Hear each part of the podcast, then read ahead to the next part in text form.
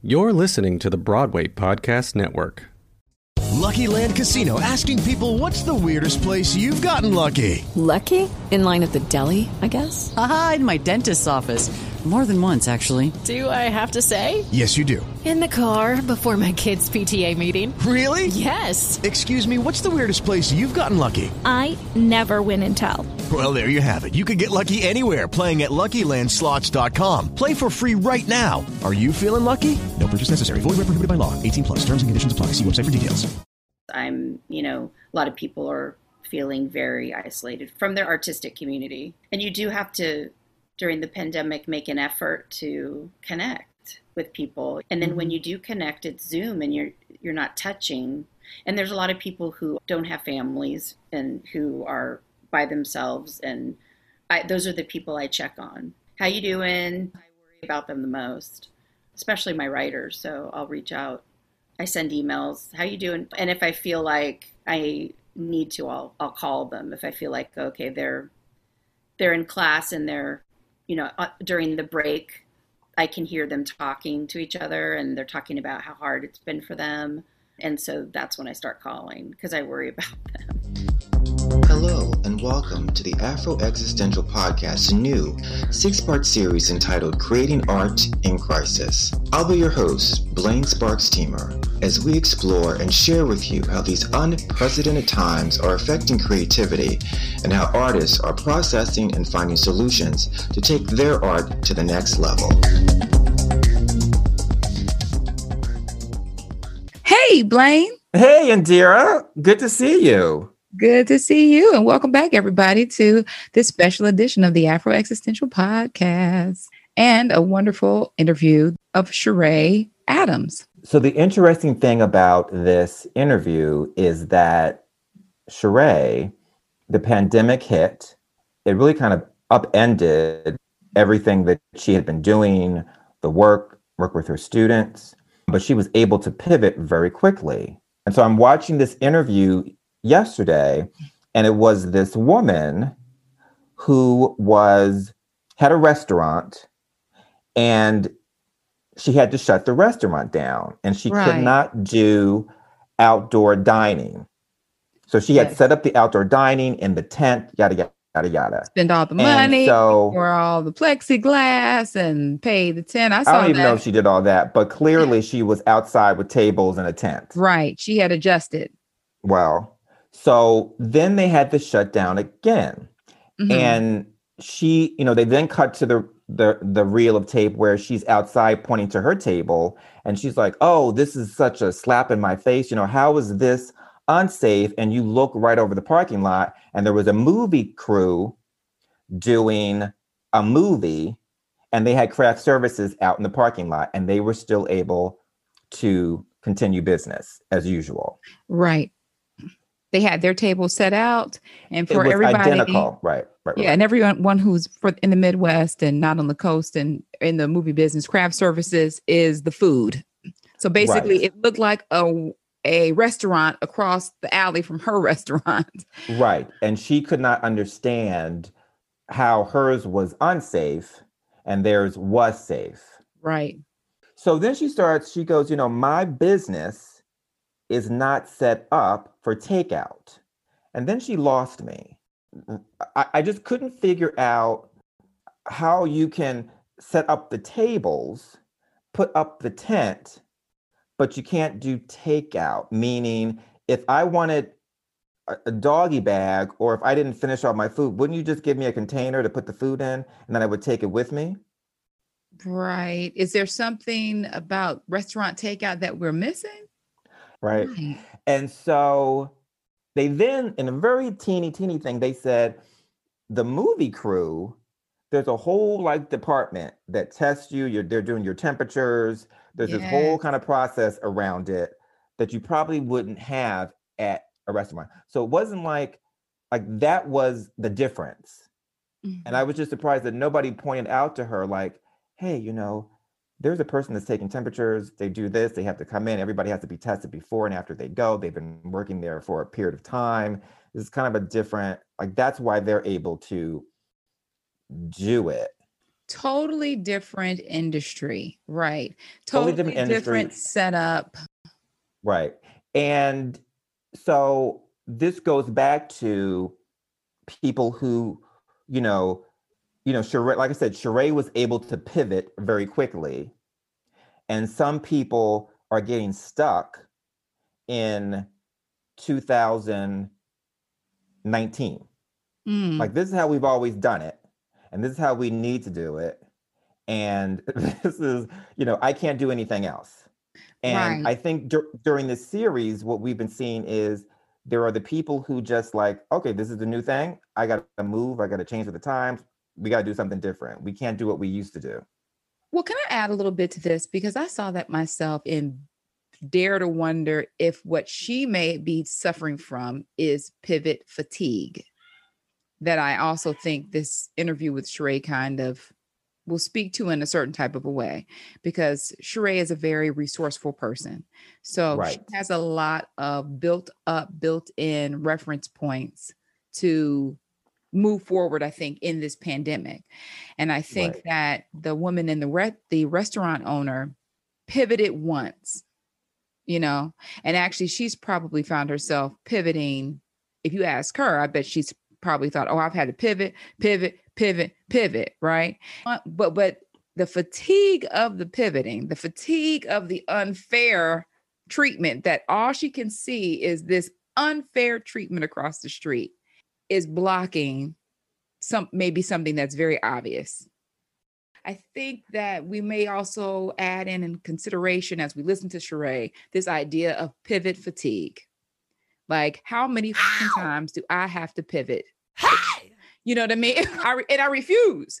And maybe through the through the Che'Rae interview, it'll open up some blocks For people, for people. I can't think of a better reason to have to continuously pivot than people are dying. Like I read a stat where it was saying that basically, if you look at the number of people who have died from since the AIDS pandemic of like 1982 to the present.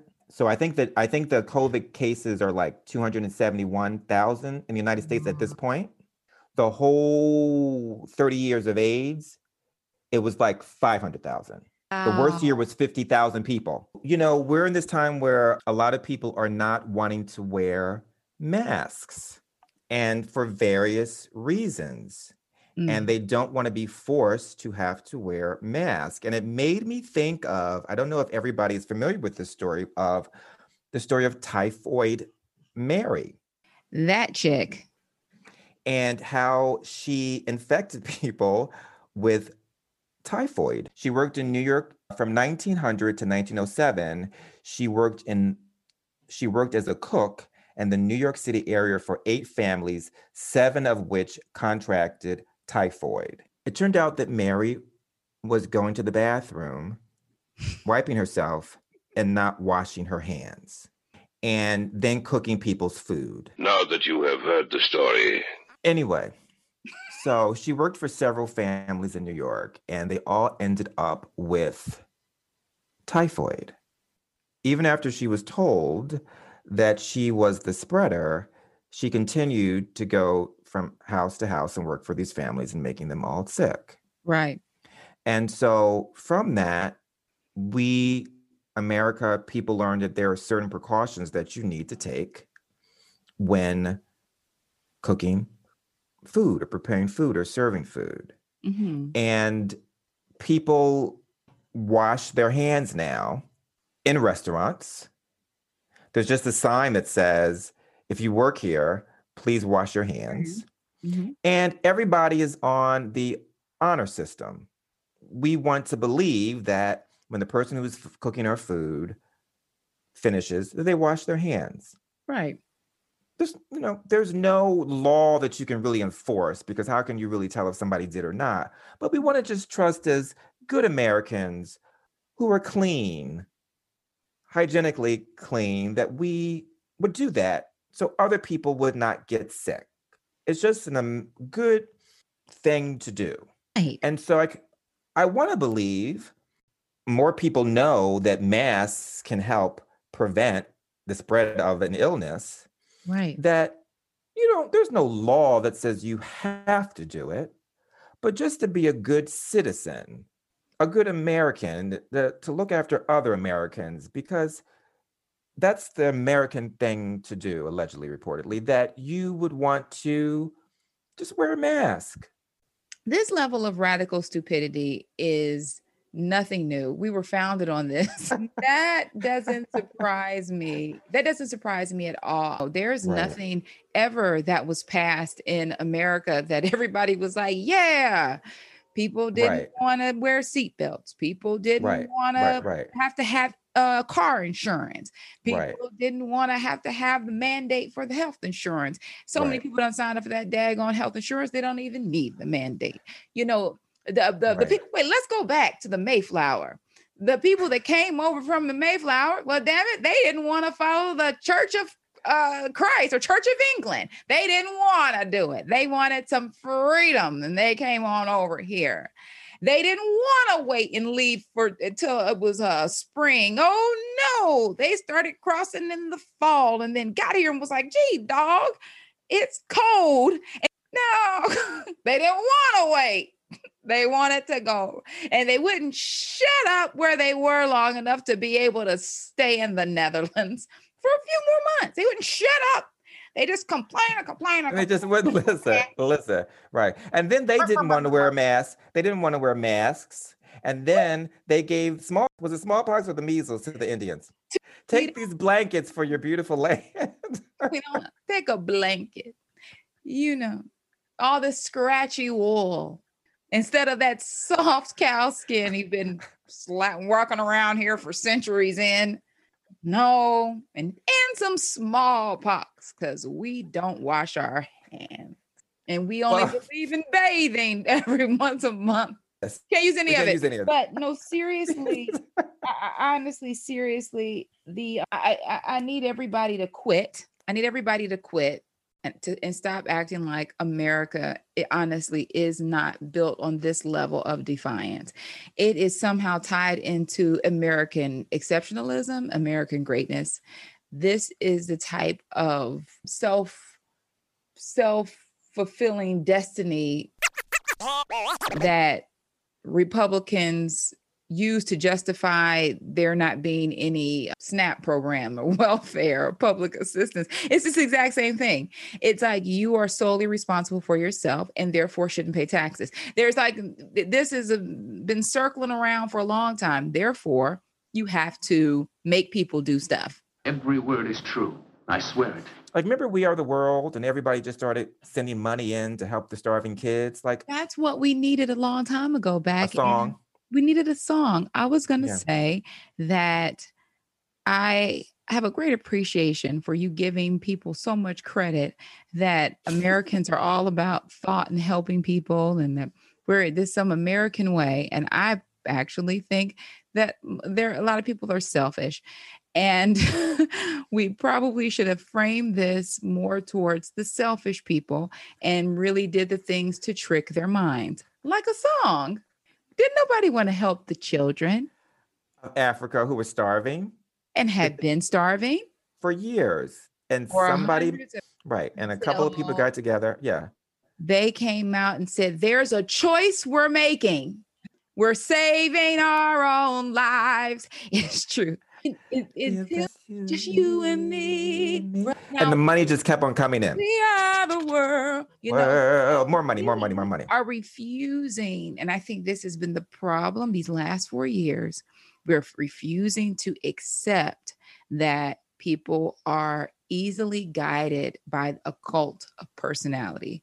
They can be right. easily the mm. mind. You and I talk about things like cognitive dissonance and implicit bias. Right. All things that are real, people have them and don't even know they have it, don't right. even know they practice it. But the right. mind is a very malleable thing. Right. But just to be a good citizen, a good American, the, to look after other Americans, just wear a mask.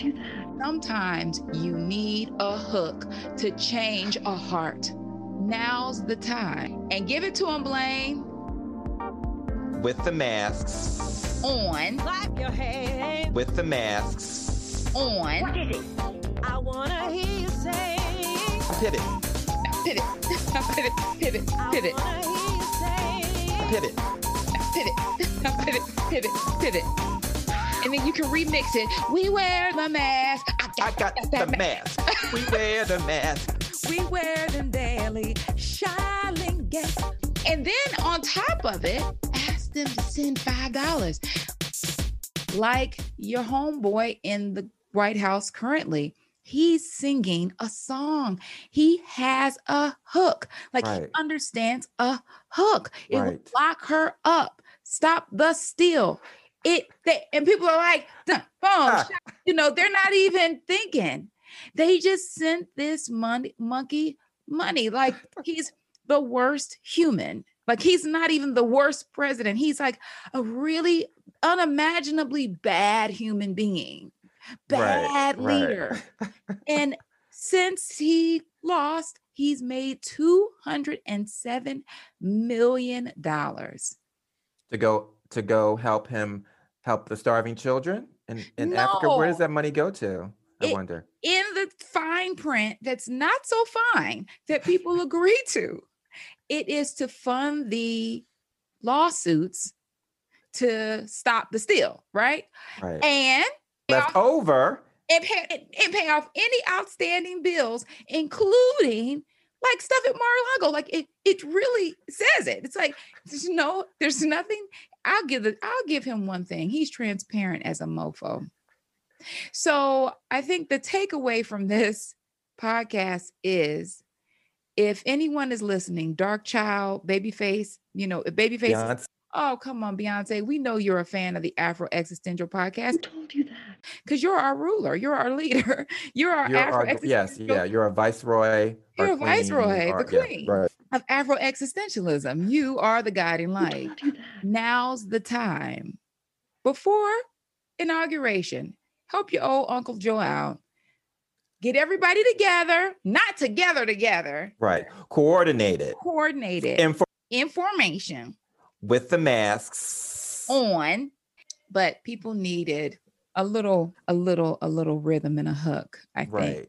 Right. Right. Well, one pivot. person that that got the the the hook immediately and pivoted very quickly was our next guest.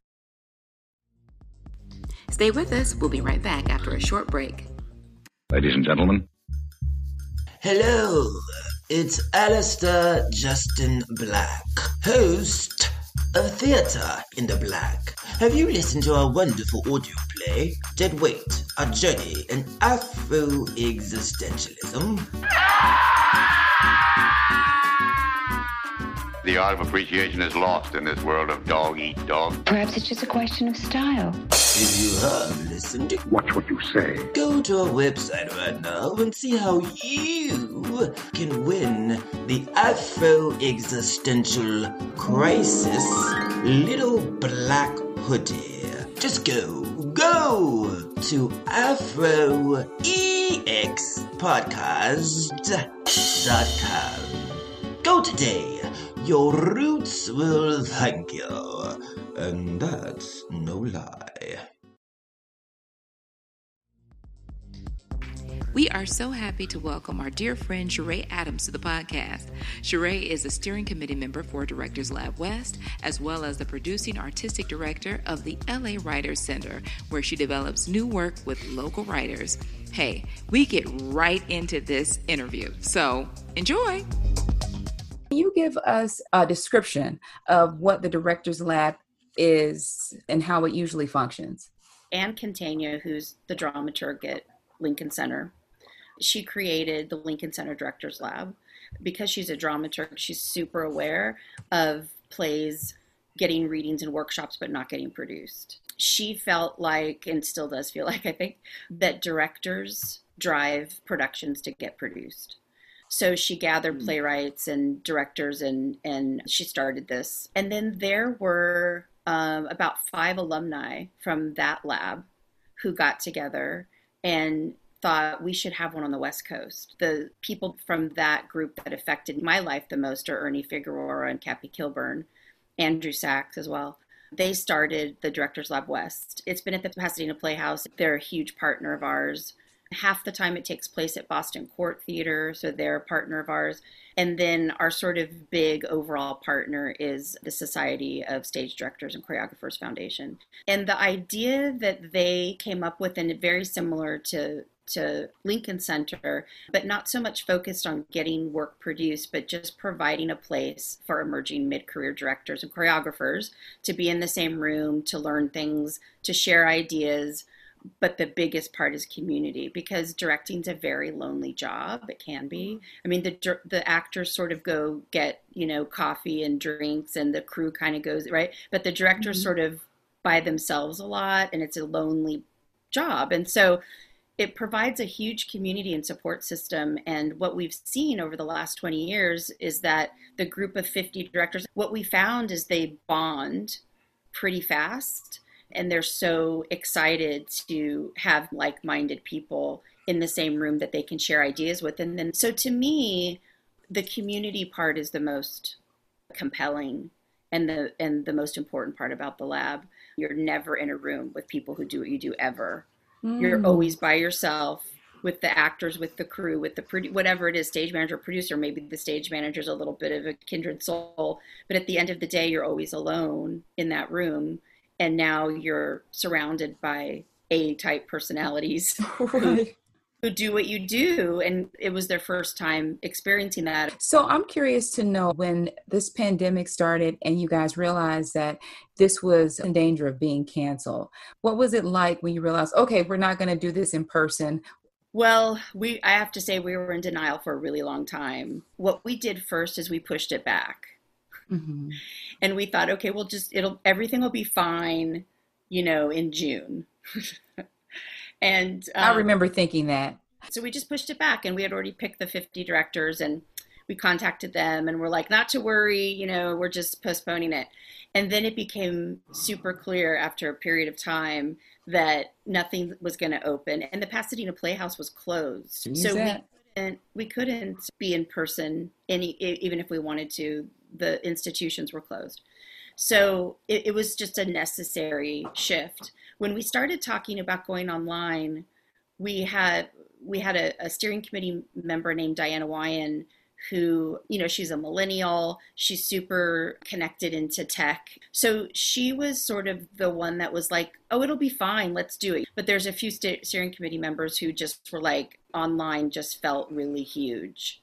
And I was sort of in the middle. I thought, oh, I'm scared of the tech too, but gosh, it'd be great to have community for these people. So Diana spearheaded it. And so we went into it not knowing what to expect, but feeling very, this is new, this is exciting, let's see what happens. And that's sort of what I found about the pandemic in general is that things have really opened up in terms of what I do. So what we ended up doing is usually it's a 10 day event we ended up doing eight days. We went through the process of how overwhelmed do we want to be and decided eight days would be great. And we called it Directors Lab West Connects because we the whole point of it was connecting into our alumni and to new viewers. And we did one a day, live streamed, and then archive they archive them. Mm-hmm. And then they're available to see on HowlRound and our Directors Lab West website. So if you missed it, you could still see it. And so it was stressful because it was the eight days in a row. But what we did is we all, the, the steering committee divided up the days that they would host. Mm. So I only had to host one day, and I'm terrified to speak you know in in person let alone let alone online you know with my face on zoom i was terrified but you know you just you just have to you just have to work through it because this is i think going to be the future for for a lot of a lot of theater moving forward. And we found volunteers and we really lucked out in that capacity. So yeah so that was the process. It was really you know uh, it was a huge discussion about it was really old school versus new school but we we felt urgent about a couple things. Urgency of of connecting community urgency of connecting alumni specifically we felt very urgent about discussing the future of the American theater. That was an mm-hmm. urgency for us. We wanted to form panels of people who could do that, who could talk about what's going to happen. Are we going online? Is that still theater or does it become something else? Right? All of those things we felt an urgency to discuss. So, as we planned our theme and booked our guests, we had those things in mind. And then another big, huge thing that was urgent to us was diversity, Black Lives Matter, all of that. We wanted to talk about that and bring in as many diverse artists as possible. I think we'll keep the online aspect even when we go back in person to some extent. Were you able to achieve any similarities in content from what you did in person to what you did online? Yeah, I mean, like our set, normally we would do a panel. The panel would talk for an hour, maybe hour and a half, and then they would take questions from the from the, the director. So it was similar. People pre-registered; they could send questions ahead of time. So the questions we were asking came from the community we were like, there's going to be mistakes, there's going to be problems, embrace it. It's just the way of the world now. And I have found and learned the hard way that I have to say, you know, PST, EST, like give all the time zones, you know? Yes. But it, it was what that's one of the big things that happened. There's always sound issues. So, so you know, th- that's going to happen. And we just accepted it from the beginning and, you know, you just got to let it go. I would say that, that those were the the kind of cons, but the pros are 6,500 people saw it. That's it incredible. Amazing. I'll be curious to see the increase in application for the next one. Oh, that's a good point. I haven't even no. thought about that. We don't have a social media manager. We don't do any of that. So, so yeah, you have to sort of hear about it. But now I think you're right. The reach was larger, and maybe there'll be more uh, people interested. And budget wise, so you've always kind of had like a set budget for when it was yeah person. So was this more economical? It was more economical. We did have to pay for some things, but at the end of the day, the budget's so small and we really use it to honestly, we use it to feed the directors on the first day. Our 20th anniversary, we did a rebranding and we spent money there. But at the end of the day, we just don't have the money to spend. I find it very encouraging how, although some theaters have had to stop live programming, they haven't stopped providing content and and just want to stay in their audience's world and life and and and I think for the same reasons I think it's about community but it's also about staying relevant and mm. from people who run theaters. And, you know, that's what I did for seven years until the pandemic hit. I ran a theater in Santa Monica. And so I'm empathetic to to people who run theaters and have to keep them open, you know. Yeah. And I think the ones that are waiting for people to feel comfortable enough to come back are sort of missing the mark. Step into the world of power, loyalty and luck. I'm gonna make him an offer he can't refuse. With family, cannolis, and spins mean everything. Now, you wanna get mixed up in the family business. Introducing The Godfather at ChumbaCasino.com. Test your luck in the shadowy world of The Godfather slot. Someday, I will call upon you to do a service for me. Play The Godfather, now at ChumbaCasino.com. Welcome to the family. No purchase necessary. VGW Group. Void where prohibited by law. 18 plus. Terms and conditions apply.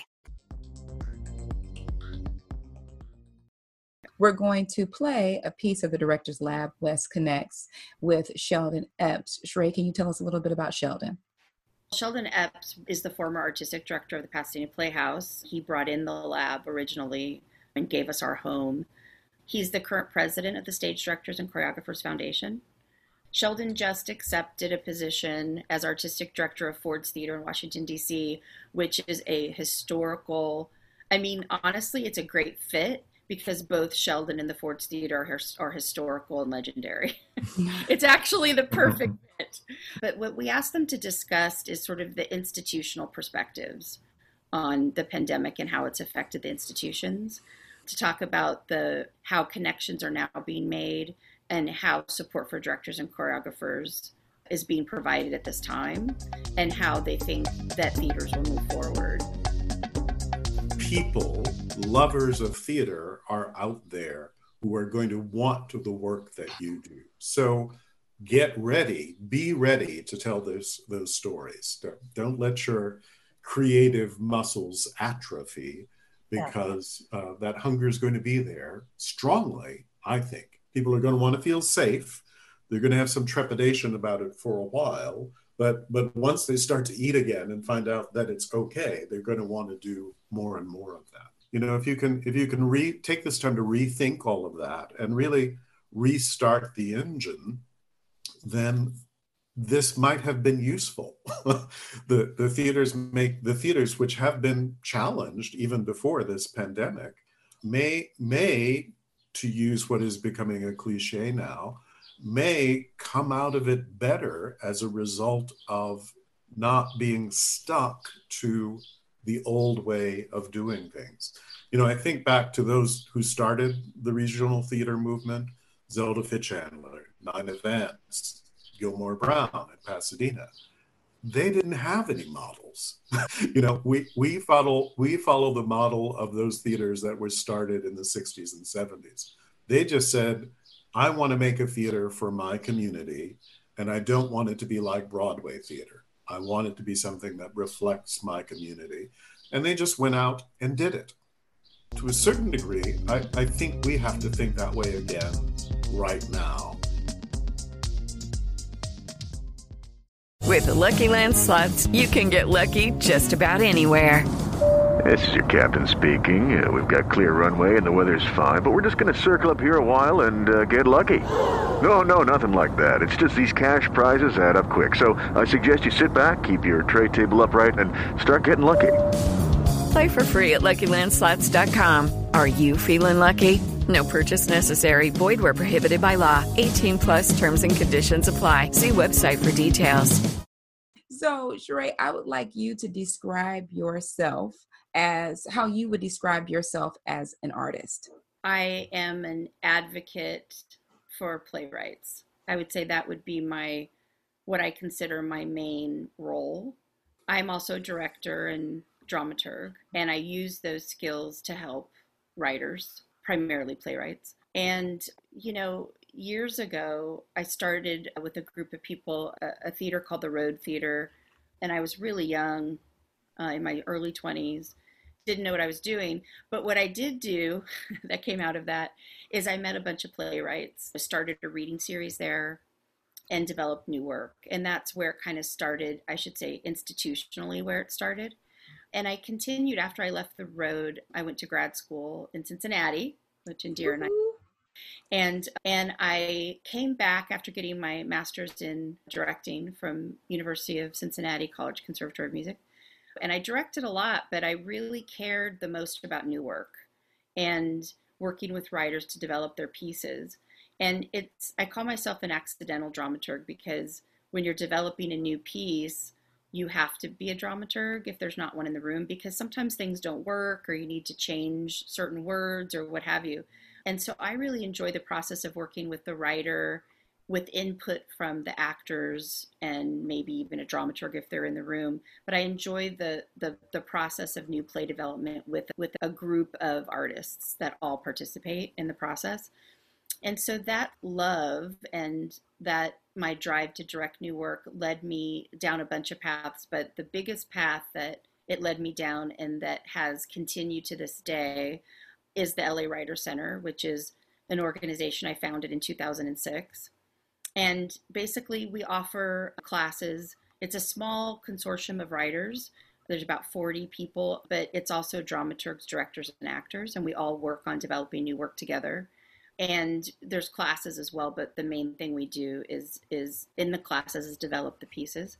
So when the pandemic hit, we had been, you know, doing this in person, Mm-hmm. And when the pandemic hit, I immediately put our classes online, but also noticed that the writers, for the most part, were un- unemployed at this point, had lost their jobs, their day mm-hmm. jobs, and felt really compelled to provide programming for them, to provide classes for them, again, to create community, to make sure that everybody stayed connected and to each other because I think that's the lifeline. So, besides putting our regular classes, I decide on, online, I decided to do a webinar series.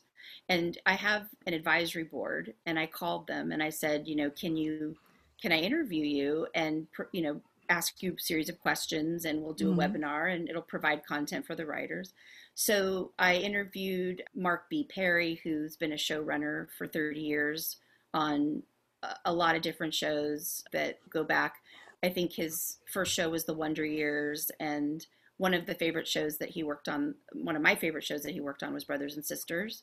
Mhm. And so I interviewed him, and we called it Content Created by Writers for Writers and that was a concept of this web webinar. So we I did that. I interviewed a few different people. I interviewed a manager who manages writers, and we talked. And he actually did he did a pitch session for them. So the that was a session where the writers came in and pitched to him, and Mm. then he would refine their pitch with them. He, Mm. let's get your pitch where it should be. So we I, that was the first thing I did, and then I was like, okay, that was great. That went really well, but I'd love to do more. So I felt like during Mark Perry's interview, my takeaway was how kind and knowledgeable he was, and I thought, okay, Mhm. kind and knowledgeable, that he'd be maybe a good teacher. Mhm. So we started this pilot class, which has been very popular. And what I've heard from the writers is that the pilot between the pilot class and the Monday night class, it's really saved them during the pandemic because they have a sense of community, because they're working on projects, they're creating, they're going to come out of the pandemic with scripts, with original programming, with, you know, so they're creating these babies that they can maybe, you know, develop with whomever theaters or, or, you know, any, any, you know, streaming or what have you. So that's a huge thing that came out of the pandemic is adding more classes, and also how generous people are in the industry right now. I was able to call people and go, "Hey, will you talk to my writers?" People who don't I mean, or if they are working, it's you know, it's it's different. And so I was able to ask them to participate or talk to the writers or or or mentor the writers or whatever it was. And so that was a huge thing that came out of the pandemic too, and that I I don't know that will last outside of the pandemic because they're all going to go back to work. Yeah. But I hope it will. So accessibility to mentors was a huge one. The pilot class and then the breathe series and the and the the breathe and have and, and creating art, you know, art.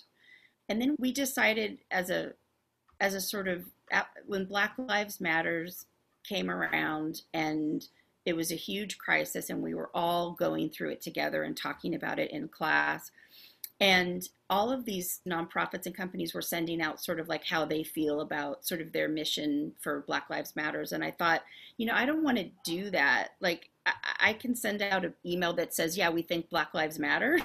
But at the end of the day, I want to do something. I actually want to show that we, you know, what we do. I, want a call to action. So we decided to create a series called Breathe. And it's basically um, reading series online with HowlRound. HowlRound agreed to work with me. And basically what we do is we I chose scripts that my writers have written about their their BIPOC stories. Some of the writers are BIPOC, but but the my main criteria was that they're they're BIPOC stories. BIPOC is Black, Indigenous, people of color. Mhm. So we're doing um, a play by Mark Ewing, who you know, called Villains, which is a new play that he just wrote. And we're doing a play called Chasing the Wolf, which you also know well, Mhm. by Nathan Singer. And then I'm actually looking for one more play because we don't have one for December. So I'm still looking for that. But you know, the process is it's getting easier, you know, and those Yeah. plays are smaller casts, so I'm not so scared. Crazy. Well, I feel like this pandemic was tailor made for you. It is in a way. yeah i mean you know with a focus on community that you know you seem extremely invigorated like extremely every day it seems motivating for you that's very refreshing you know because i've known a lot of artists who have felt very stilted You Yeah. know, at first they felt like, oh, wait, I haven't been home this much. I'll have time to create. And they got into their creating mode. But then the worry of the pandemic began to weigh down and Yeah. financial worries began to weigh down. I'm feeling like people are sort of coming back a bit right now. I think I and I think it's also my psychology. Like I'm one of those people who's really good in a crisis. And and I I just am. I talked to somebody yesterday who has COVID and my first question to her is when do you need groceries? You know, just what like what like I whatever it is that you need, I will show up and, and make sure you have it. And that's just the way I've always been. I'm just I'm good in a crisis. A lot of my writers are going through. I mean, believe me, I have days where I'm I get it, it weighs really heavy on me and I'm I'm super aware of the the gravity of the situation right now, both politically and with the pandemic, everything. It's more important to me to make sure my friend who has COVID is okay, to make sure that my writers have enough programming and enough projects. Important to me that Mhm.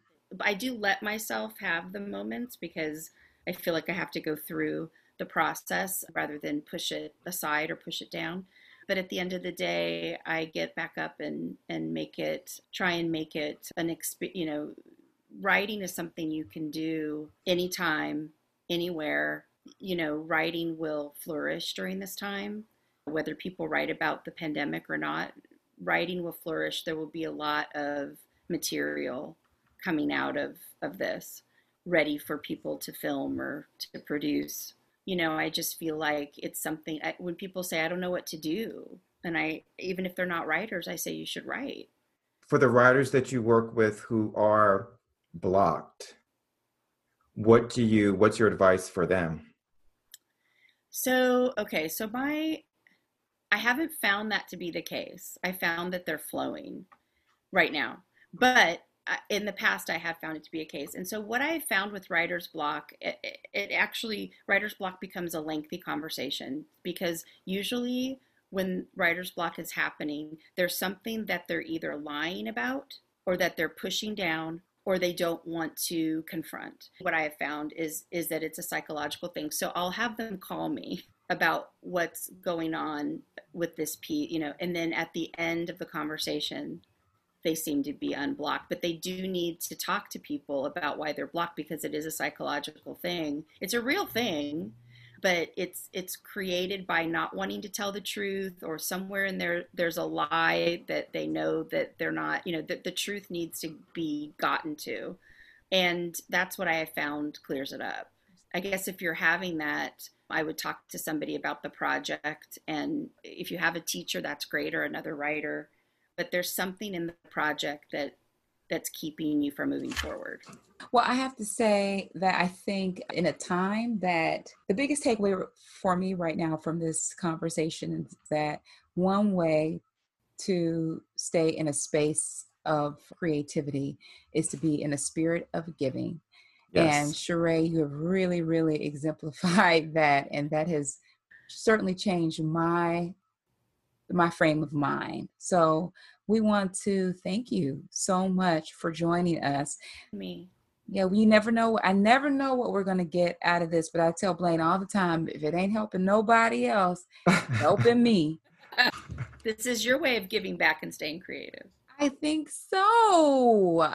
Yeah. I I think so. I wasn't even sort of thinking about it like that, but it is it has definitely been very motivating Therapeutic. And therapeutic and very helpful, right?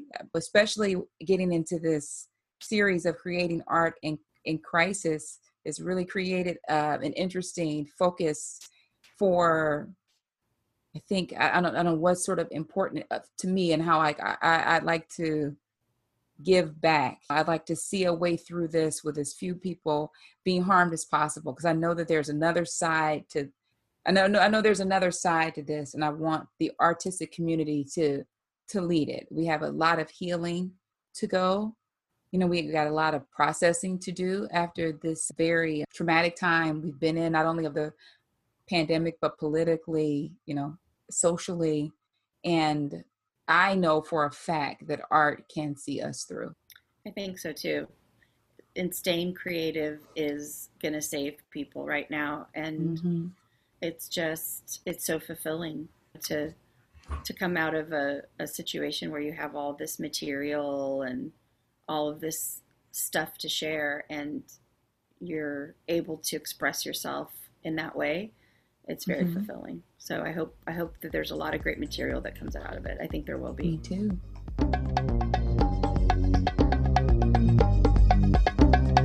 That completes another episode in our Creating Art in Crisis series. It's all finished. I finished it. We hope it inspired you as much as it did us. Well, what do we do now? You can also visit us at afroxpodcast.com. Uh-huh. That's afroexpodcast.com Uh-huh. to see some of the work that we've created Uh-huh. during the crisis. Uh-huh. Join us again for our next interview with another artist who is creating art during crisis. Now, humanity could profit greatly by that.